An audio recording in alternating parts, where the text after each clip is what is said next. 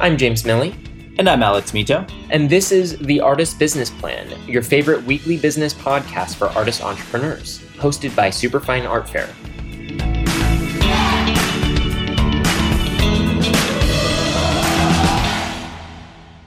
Hello, business artists and art entrepreneurs. Welcome back to the Artist Business Plan. My name is James Miille, and I'm the managing partner and co founder of Superfine Art Fair, the most widespread art fair for artists in the United States. As you may know, we're also a business resource for all things art, artists, and marketing art. I'm also very excited to share a fun fact with you all about our own podcast. You are now among over 3,000 unique listeners to this podcast every month and you're tuning in from all over the world, over 64 countries and growing.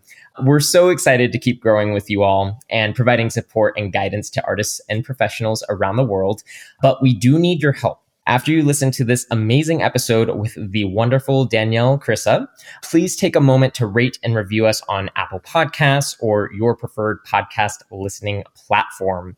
That helps other business minded artists just like you find the artist business plan and benefit from our and our guests' invaluable perspectives and advice. We are here today with none other than Danielle Krysa.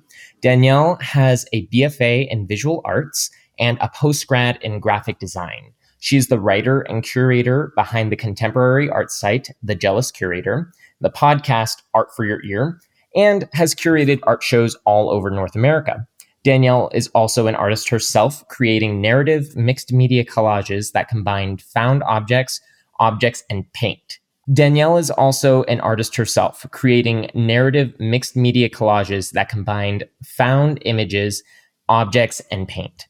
She is the author of several art books Creative Block, Collage, Your Inner Critic is a Big Jerk, a big important art book, Now with Women, a big important artist, a Womanual, and in September of 2020, uh, her first children's book, How to Spot an Artist, was released worldwide.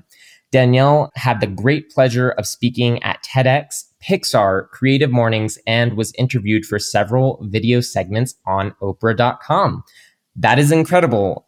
Welcome to the show, Danielle. Thank you. You've accomplished quite a bit. A bit of a mouthful, but in a very good way. Uh, it's kind of nice to hear it read back. You know, it's like, oh yeah, I did do that. That's great. Oh yeah. Right? now, before we get started, Danielle, uh, I want to ask you something to help our audience get to know the real you. What is the earliest memory that you have of art, and did you realize then that you'd be dedicating your life to art? Probably the clearest one was when I was three. My mom was a professional artist and my dad framed all of her work, uh, fancy, you know, gold frames and glass for her shows. And I was drawing a bird in a tree with oil pastels and my dad leaned over my shoulder and saw it and said, well, we need to put that in a frame. And I just remember being like, oh yes, I've made it. I felt like I was an artist just like my mom. And I was like, well, there's nothing left for me to achieve. oh, that is such a touching story. I love that. And kind of getting that mindset from the start, you know, even as a child, you know what? I am an artist. What I make is worth being framed. And uh, if, you know, you as an artist, you don't already think of yourself that way, then you know, go ahead and frame something, you know, just anything that you've made, uh, a sketch, and and get that mindset going. Exactly, and he framed it in a gold frame, and it's hanging in my studio right now. I still have it. So, Danielle, we are huge fans of The Jealous Curator and your hilariously accurate motto of turning jealousy into uh, get your ass back in the studio inspiration. It's a great motivational tool. but your site is also a place to uplift artists and it's a celebration of their work. What are some tips that you've acquired that could help a young, upcoming artist find strength and community instead of just comparing themselves to others? If you can start early trying to figure out what your voice is, what your point of view, the things you want to articulate in your work, the way you want to, the materials you want to use, the colors you want to use. And I very often suggest that people start creating a visual vocabulary, like actually get a little book and start sort of documenting the things that you do. Maybe it's things you don't even think about. The palette you constantly go for. If you go to the art store and you always buy the same colors, why? There's a reason behind that you that you might not even realize unless you give yourself the time and space to figure it out And then you'll be making art that only you can make because it's going to be your voice and your thoughts and everything that just comes solely from you. So, artists, start creating a visual vocabulary for yourselves and pay attention to the things that you are doing, even if you're not really doing them consciously. So, if you're going to the store and you keep paint the same colors over and over again you know what draws you to that? I mean as as an artist myself i can totally attest to that. You know when i start making photography over a period of time and then i look back i i realize that there's this color palette that's developing over kind of the the overall arc of my work. So i totally think that that's a great way to go and just start paying attention to what makes you you. And i, I think that's that's such great advice Danielle, my next question. You interview artists that you are quote unquote jealous of or inspired by. Mm-hmm. When you're speaking to all of these successful artists, what are some similarities that you find among their business plans or their creative styles that might translate to success? All of these people who were you know, showing in galleries all over the world and had collectors and they all have an inner critic. They all get creative blocks. They all have self doubt. But the difference is they get up and keep going the next day, uh, where I quit for 15 years. That, that's what makes a great artist is getting up tomorrow and putting your pencil on the paper no matter what. So that is a huge thing that I hear from a lot of artists. The other thing is like if you're a student and you're listening to this, you know, you're given assignments at school, but when you graduate and you're just an artist and you're out in the world, it's just you and a blank canvas. And that is super intimidating because the possibilities are endless, which is can be terrifying. So a lot of the artists I talk to talk about sort of creating a sandbox and playing within it. And by that, I mean, you know, give yourself a set of rules, decide that you're only going to use three kinds of supplies and only give yourself an hour to make something. Only going to use one color and I have to create something, you know, in the next half an hour, whatever it is. Setting a timer, setting your materials to a limited amount you can kind of give yourself these little projects and, and it gets you moving and making instead of staring at a blank canvas wondering what you should do. Yeah, it's it's almost a bit of like an arbitrary rule or or guideline that you're creating upon yourself because you know art can really truly be anything and that like you said that can be totally overwhelming to have any possibility in front of you and that's you know something I, I've uh, talked with my partner Alex about as well. It's just you know setting these rules for yourself why not? yeah, it helps. It really helps. It grounds you. It gives you some direction. I was saying to somebody recently, um, I was terrified of blank canvases for the longest time. And I started getting, when my son was little, I would get him to do the first brushstroke whatever color he wanted. And he was the one that was, was responsible for ruining that canvas. And then it was already wrecked. So I would come in and I could build on top of that. But when it's just you and that blankness, it's a little, it can be intimidating for some people. Some people love it, but the majority of people, it stops them.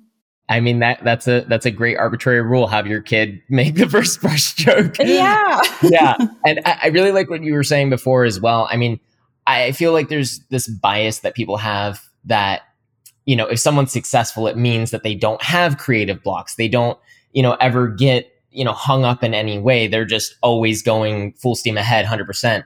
But it's actually what makes you successful is when you have that continuing to to move forward instead of you know, letting it stop you in your tracks. Um, so it's it's less of you know you're a perfect human being and more like you you know how to to get back up, get on the horse, so to speak. Um, yeah, exactly. Yeah. It's like if you had a bad day at work, you wouldn't just not go back to work the next day you've got responsibilities. yeah, people, somebody, you know, you got to show up to work the next day. But with creativity, people can sort of see it as a frivolous thing and just be like, oh, well, I'm just not going to do it anymore. And it's like, well, are you serious about this? Like, do you want to be an artist or a musician or a dancer or whatever it is? It's like, okay, well, stop feeling sorry for yourself. you know, put on your boots and get back to work. Yeah, you don't have hours. Like you you don't need to clock in and clock out the way that you do when you have a job. I mean, you're setting that yourself. If you're in a mental funk and you decide that, you know, you're going to just wake up at 2 p.m. every day for the next month, I mean, there's no one stopping you, but also, you know, you kind of should be making those guidelines like you were saying before. Yeah it's a it's a slippery slope. It's a slippery yeah. slope. It's, it's it's the pro and con of of uh you know being in charge of yourself is you know you don't have to answer to anyone and also you don't have to answer to anyone. Yeah exactly. you have to you have to be creating that structure yourself. So, shifting gears a little bit, Danielle, you yourself are a wonderful artist as well. You spend so much time promoting others, but I'd like to hear a bit more about your personal process and your own business plan for your work. What are some of your musts for your artist business plan? Well, that's hilarious because I, I read these questions ahead of time and I saw that and I was like, interesting. Perhaps I should have one. um, I'm at a very weird moment in my art practice. So, like I said earlier, I quit for 15 years because um, at the end of art school, I was told by my painting prof as a painting major a few weeks before I graduated that I should, quote, never paint again. So I listened to that and I quit for 15 years. I became a graphic designer. I did that instead and sort of hid out over there. Then when I started making art again, I was doing collage work and I have a background. I worked in advertising for 15 years. So I know about marketing. I know about selling. And so I set up a little shop and was selling my, my work. And, you know, I spent time making sure that I was looking at what other artists did work similar to mine, what theirs was priced at so that I wouldn't be priced, I wouldn't be too cheap or too expensive. I promoted myself on Instagram and all of those things. But right now I'm at this moment where I'm starting to do bigger work and I want to be in museums and be do, you know, so I'm not really thinking about selling stuff, which is really hard for me because I've always thought about selling. So now I'm in this moment where I'm working with another artist named Petah Coyne. She's an amazing woman from New York and she's sort of, we're partnering.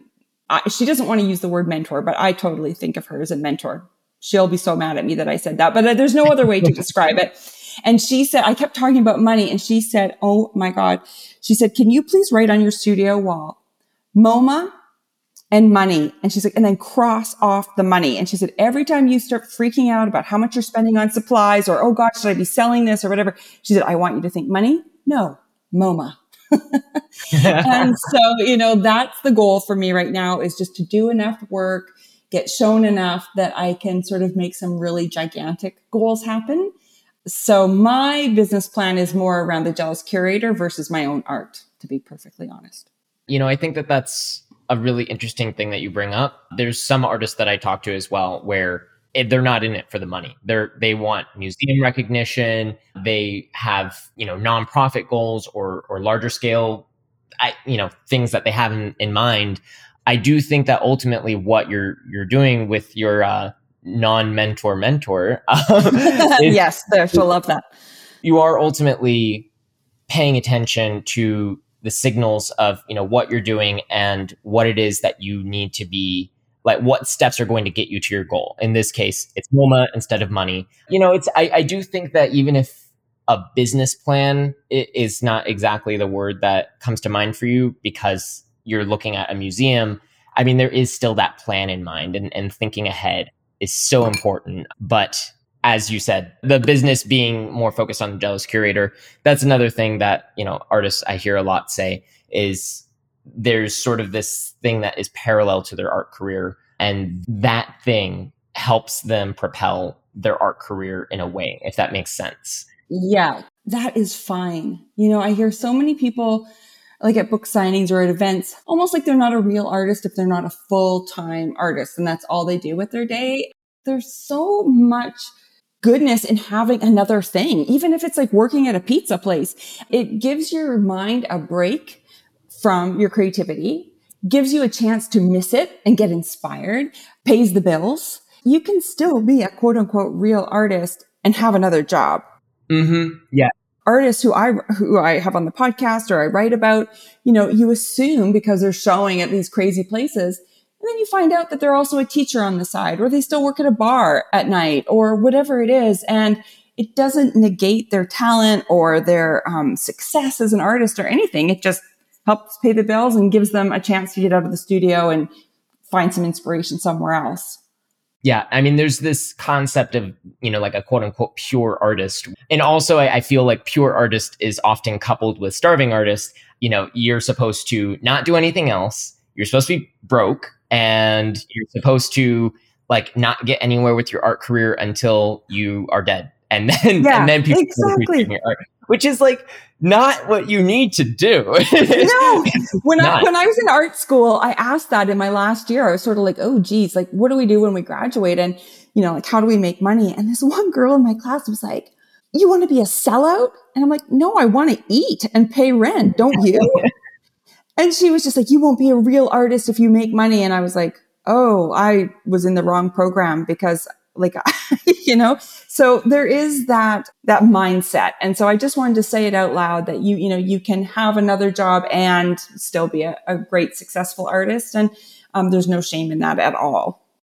Yeah. As a bit of an aside i'm actually reading uh, matthew mcconaughey's book green lights right now and he talks about how when he was in acting school all of the other students were only into like indie films and very like very cerebral movies.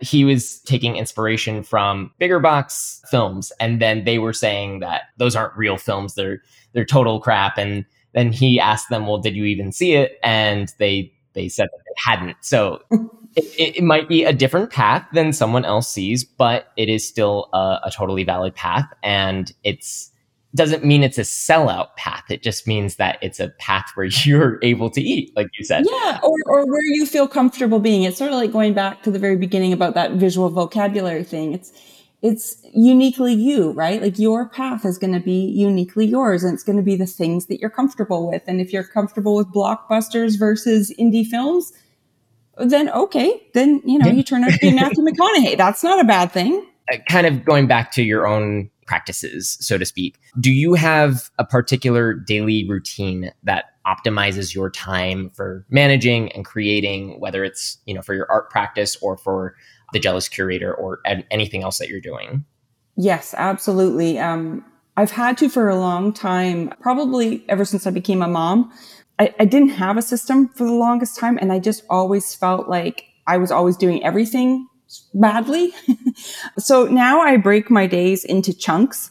And when I'm in whichever chunk I have scheduled, I don't allow myself to think about the other chunks or to feel guilty that I'm not doing the other chunks, right? So mm-hmm. my morning, I'm not creative in the morning. I have figured that out. That's another thing to do is really pay attention. Like, are you most creative at 2 a.m. or 10 a.m.? And for me, it's around 2 or 3 p.m. when I'm actually ready to do art. And then I could work till midnight.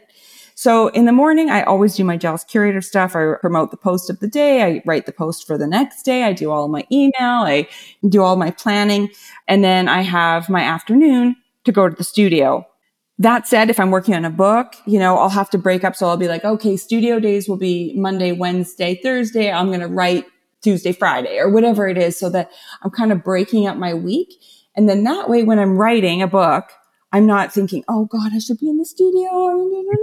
or when I'm in the studio, I'm thinking, oh shoot, I should have written another chapter of the book. It's like, well, no, it's not writing day.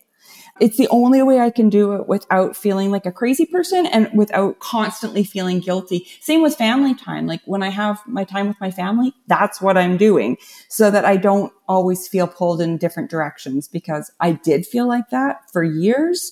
And it's a really exhausting way to live. So now the calendar on my computer is my friend. And uh, yeah, every day is broken into chunks. I completely agree, and that's that's how I uh, function as well. Again, if you don't have a job, if you know someone else isn't placing a structure on you, you kind of have to create that structure, even if it's arbitrary or le- less of it being arbitrary, just more what works for you. Uh, yeah, for me, I actually um, and it, it, sounds actually pretty similar to how you break up your schedule. I, I call it a, a, maker schedule and a manager schedule. So maker schedule is anytime I'm creating, doing something, you know, totally new, the things that like propel Superfine forward or my art business forward. Um, and then management, it my manager schedule that's like answering emails, that's doing the things that do need to happen, but also shouldn't be the only thing that happens. Because it conversely, it, it, can be so easy to just answer your email all day and be like, okay, I did as much as I could. Yeah. I have a submissions button on my site that goes to a specific inbox, a submissions inbox. I get so many a day and I was, I mean, they're so kind and sweet, the people that are submitting their work. And so I was writing everyone back and it was literally taking eight hours. Like that was my day was writing people back. And so I just put an auto reply on it and that was funny and like, Hey, FYI, this is an auto reply, but know that I am looking at all of your work because I really do go and look at everybody's work. I just don't have time to write everyone back to say I looked at your work. So there's ways that you can use technology and stuff to sort of shortcut things like that so that, yeah, so that your day isn't eight hours of admin, right? Yeah, exactly. You know, I think that everyone sort of has this respect that we don't all want to be glued to our computers all day. So I don't really mind if someone is sending an auto reply that is automatically thoughtful. Um, yeah.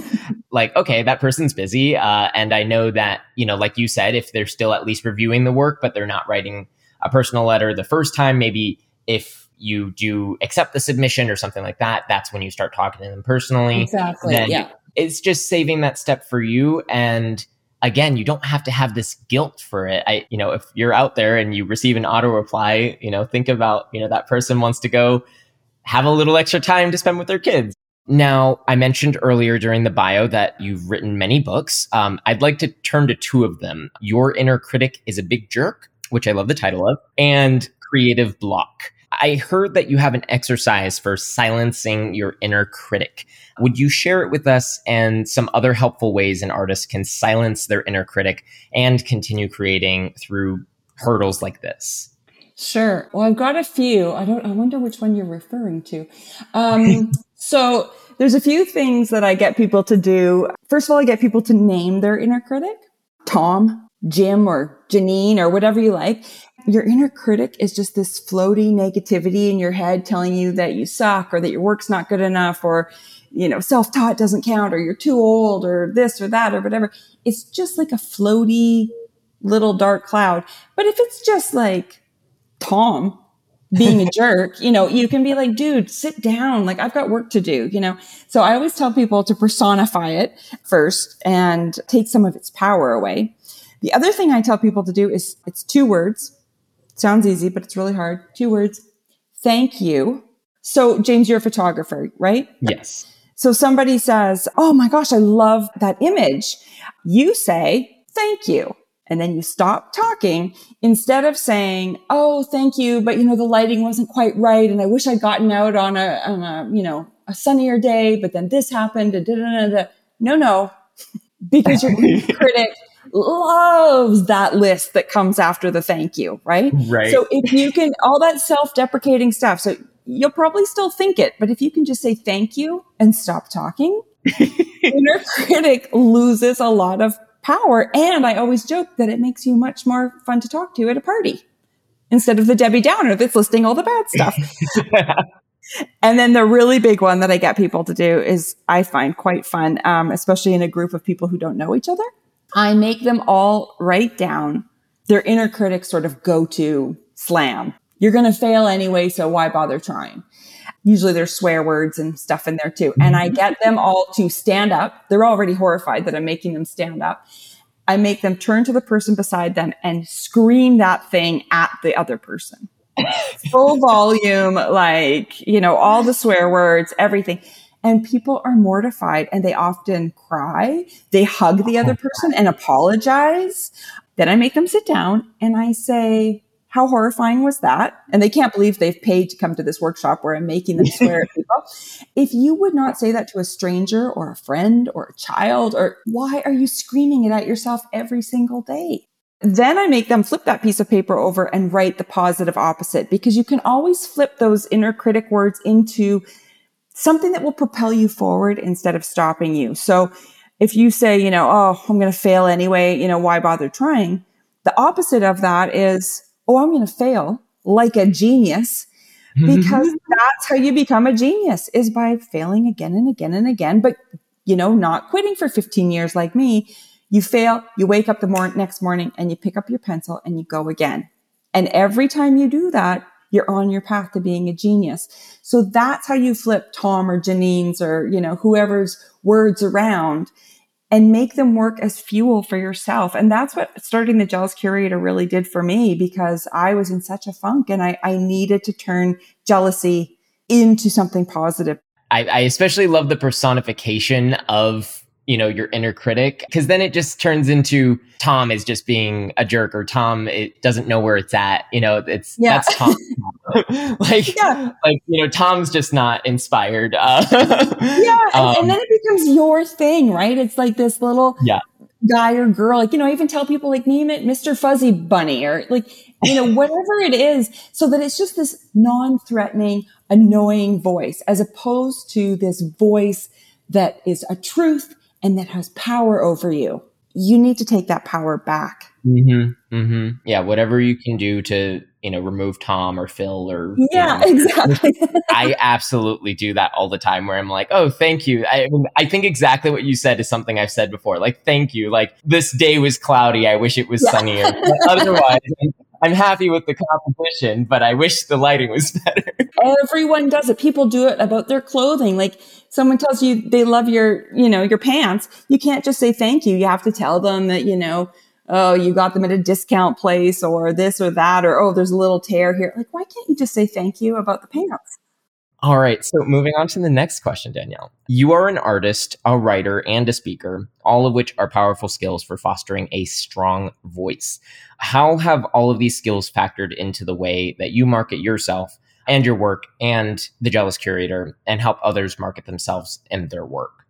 Well, it's taken time. You know, I think as my confidence built as the Jealous Curator, it's really funny. I always feel like I'm a, I'm a dual personality. And, and so I think the confidence I got from Jealous Curator and the speaking and, and, you know, helping other people. I remember being on a plane home from New York after talking, you know, I think it was for the Creative Block book tour. And I was like, oh my God, what a hypocrite I am. Like here I am running around the country telling other people to get inspired and here's how to get unblocked. Meanwhile, I still wasn't making art.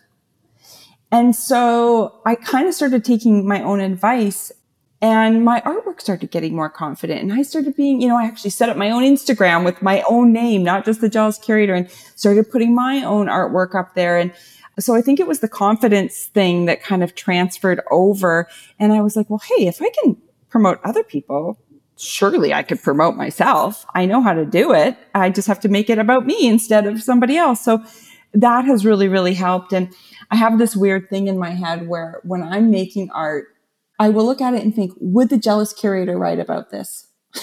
and if I think, no, the jealous curator wouldn't post about this, um, I don't quit, but I think, okay, I need to push this further, or this was just a first idea, or you know what, I love that top corner, but the rest isn't working. Tomorrow I'll start a new thing with that top corner.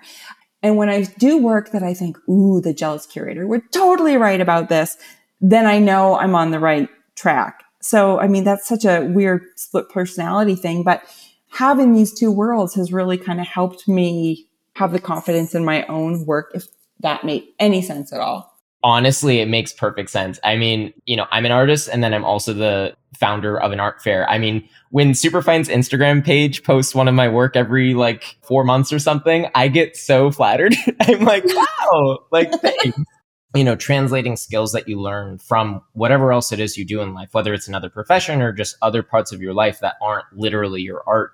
I mean, that's not only where, you know, you're going to be able to to apply something where you don't have that bias that, you know, everyone has when they're an artist that like, oh, this isn't for me. You know, you also mentioned before that you were a graphic designer for several years. You can see some of the like skills that you have from graphic design in your work the way that you know there's like the, the composition of it and the way that your lines are, are crisp in your collages that's what i see from a lot of other artists as well you know if someone's a graphic designer or an architect or you know if they're a mathematician beforehand yeah. and then yes, they yeah. and, and and then you see that in their work or if they're a teacher and you i mean you you see someone's entire life experience in their work. And I think allowing that instead of having to like carve off your art practice as its its own singular thing that isn't influenced by the rest of your life. I mean, the rest of your life is what makes your art interesting and unique to you. Exactly. So well said. That's exactly it. And I know like for mothers in particular, when I was in art school, again, it was very much like, well, you can't be a mother and an artist.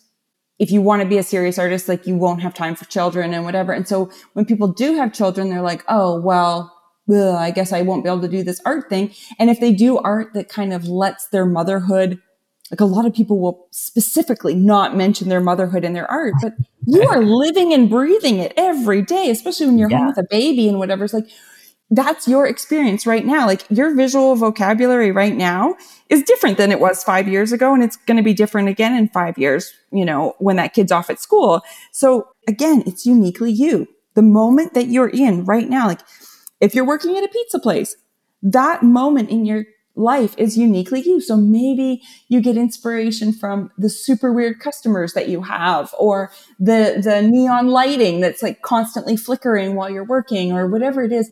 Bring that stuff into your work. Like you don't have to do it like literally, but take inspiration. And then that way it makes the mundane stuff that you're doing or whatever, it's constant fuel for your creativity because you can be like, aha, that would make for a great whatever.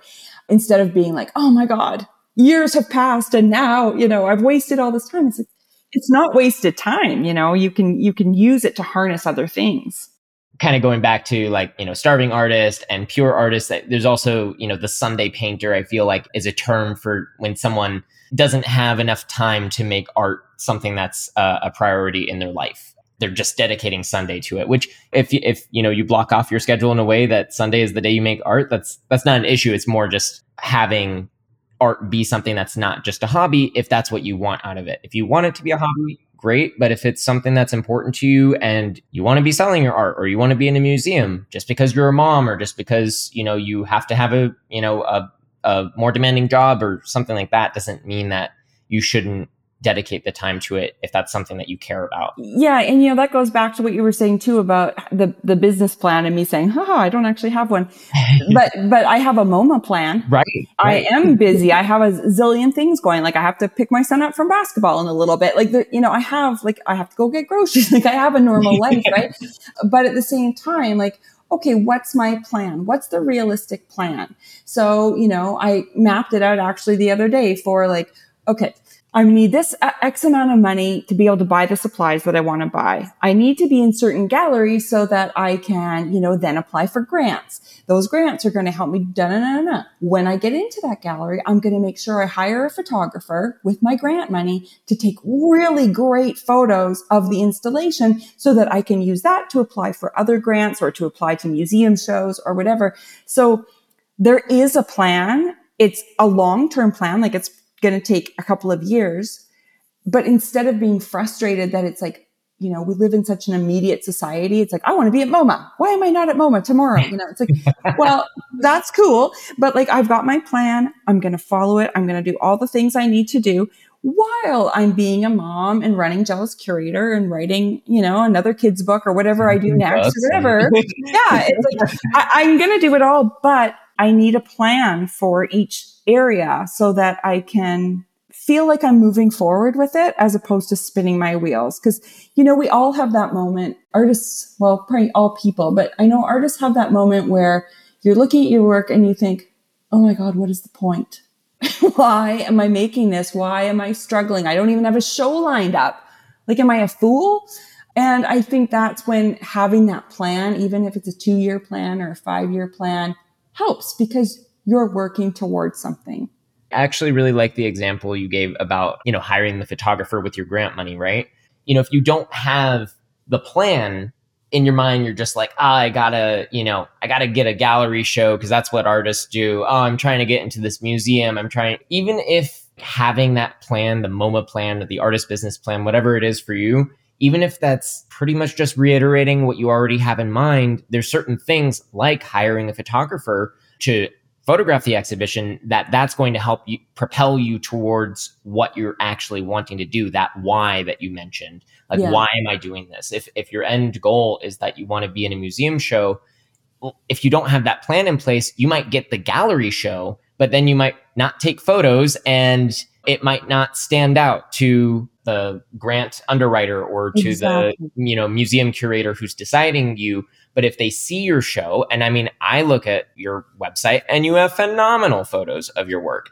Like the work itself is amazing but also i see it in situ. I see it in context of you know a real space and it looks great and that makes all the difference, you know, when you are applying for grants or whatever you're doing. Is like people need to understand it. Like my studio is quite dark. I can't take photos. Like it, it, you know, it won't do it justice. So it's sort of like, okay, well, how, where can I go? Even if it's a small local gallery, nobody needs to know, you know, that right. it wasn't New York or it wasn't whatever. It's like, it can be a small local gallery, get the photos taken and have them as a way to get to the next rung on the ladder, you know? Yeah. Instead of just, I got the gallery show, woohoo did I sell anything? You know, once you have the gallery show, like what is it that you want to achieve out of it? And exactly. if your main goal is just getting really good photos for the next thing that you want to do, then that, you know, that's a really attainable goal to uh, manifest. Moving on, this is actually something that I don't think we've ever done before. We we have a listener question. Oh. Which is very exciting. This is coming from Art by Cayenne. I think that that's their Instagram handle. And I think it's actually very relevant to the conversation that we're having here. So they ask, how does an artist translate their artistic style? After a few years, my work is changing and I'm finding my style and self more. But I'm just not sure what to do about my portfolio and my shop. Do I delete everything that I had before? Do I discount it? What do I do? Yeah, that is I that's so funny because I'm in the exact same spot probably what I would do is break your website up a little bit so that you have it by year or by series so that if it looks totally different, you know, I spend a lot of time on artist sites looking, looking for work to post about, mm-hmm. right? And very often people will have like 2017 and all their work from 2017. And then maybe all their work from 2018 looks totally different because something crazy happened in their life or they discovered some new material and everything changed. And it doesn't take away from it. Uh, you can even address it in your artist statement. Mm-hmm. But I wouldn't delete it all because that's part of your evolution. That's part of your story. And, and um, I think good curators and collectors, they like to see your growth and where you've come from. I actually 100% agree. I, I think categorize it, but lean into it. Like, don't try to neglect or avoid your past actually make it part of your story. Like you said it it is showing the evolution of your art. It might show something that you might not even realize. I mean you mentioned before that you were a painter before and then you stopped painting for 15 years and that is part of your story. That's where you are today. That's why you are making the art that you're making. It's why you're doing everything else you're doing why you're spreading this message of you know remove the power that your inner critic has. It's all because of this past where maybe your art looked different. Mm-hmm. I'm sure it yeah. did. If it's, I mean, it's, it's yeah. definitely a different medium, but you know, I'm sure that you, it's, it's vastly different. Yeah, absolutely. And I think there's nothing wrong with having, having a past. Yes, exactly. Yeah, no, that's a great question. Thank you, Cayenne. It's very exciting to have a, a listener question on here. Danielle, this has been so amazing. Uh, I'd like to close it out with one more word of advice that you have. It, what What is one more thing that you tell an artist out there who is making art their business? It's sort of we touched on it, but it's a quote from Creative Block. Um, it was an artist named Amanda Happe from Toronto, and I asked her how she deals with negative criticism from either yourself or from a critic or outside or family member anywhere, and she said the great thing is you don't have to care. Nobody can wrestle the pencil out of your hand. You get to keep going in absolute defiance. And I thought that was, I mean, when I read that, I burst into tears because, you know, I realized that that art prof who told me I should never paint again, I put my paintbrush down. He didn't. I could have picked it up the next day. That was my choice to leave it on the table for 15 years. So I always tell people, you know, pick up your pencil, pick up your camera, you know, whatever it is, pick it up the next day and go again and go again and go again because everyone listening to that, this podcast right now is a creator. And we all know that it's impossible for us not to create. Yep. so don't, don't allow your inner critic or an outer critic to stop you. Pick up that pencil and go again. I think that's beautiful. Danielle, like you said, I mean, life you would have so much more time in life if you weren't making art. So you're making it for a reason. You can't not make art. It's i it's, can't not. I can't not. I'm covered in paint right now and i love it. It makes me so happy. Oh my goodness. Oh i love that. I think that's a great way to close out the show. Yeah. Thank you so much danielle to all of you business artists danielle has been dropping advice bombs left and right here today don't you love that phrase, advice bombs? I, I know, I do. I like. I got there's a whole picture in my mind right now. And you're going to want to go back and take notes on this podcast. If you want to connect with Danielle and her wonderful art, you'll definitely want to give her a shout. Uh, you can follow her at the Jealous Curator or at Danielle Krysa Art on Instagram, or visit thejealouscurator.com or daniellekrysaart.com. By the way, side point, great consistency in your uh, URLs and Instagram handles. Every artist should do that. Um, but you can follow her on all those or reach out to find more ways to connect with Danielle, her podcast, and her art. As always, remember that we are at Superfine Art Fair on Instagram. And if you want to give us a quick hello or learn more about how to apply for and exhibit at one of our upcoming fairs around the United States, just drop us a line at artistsmakingmoney at superfine.world. That is artistsmakingmoney at superfine.world. Once again, if you have been enjoying the artist business plan, please share it with others on Instagram and please take just a moment of your time to write us a review on Apple Podcasts. It really, really helps other artists, entrepreneurs like yourself find us. And we, of course, appreciate it too. We always end the podcast with a quote as well. So today's quote is by Louise Bourgeois, and it is it is not so much where my motivation comes from, but rather how it manages to survive. And I think that's very poignant to the conversation that we had today. Danielle, it has been such a pleasure having you with us. Thank you for having me. Absolutely. And everyone, have an awesome rest of your day. And remember to stay on top of your artist business plan, get out there and make it happen. Thanks for joining us for another episode of The Artist Business Plan, a weekly business podcast for artist entrepreneurs brought to you by Superfine Art Fair. Hosted by Superfine CEO Alex Mitow and co founder slash professional artist James Miille, join us and leaders in the art, marketing, and business arenas each week for tips, tricks, and value bombs designed to help you thrive and sell more art. For more information on applying to Superfine Art Fair, as well as recordings of this and all of our past podcasts, just visit www.superfine.world. We love to hear what you have to say, so follow us on Instagram at Superfine Art Fair and shoot us a message to let us know you're listening. Looking for a more personal connection or want to exhibit at an upcoming fair? Shoot us an email at artistsmakingmoney at superfine.world and we'll get right back to you. That's artistsmakingmoney at superfine.world.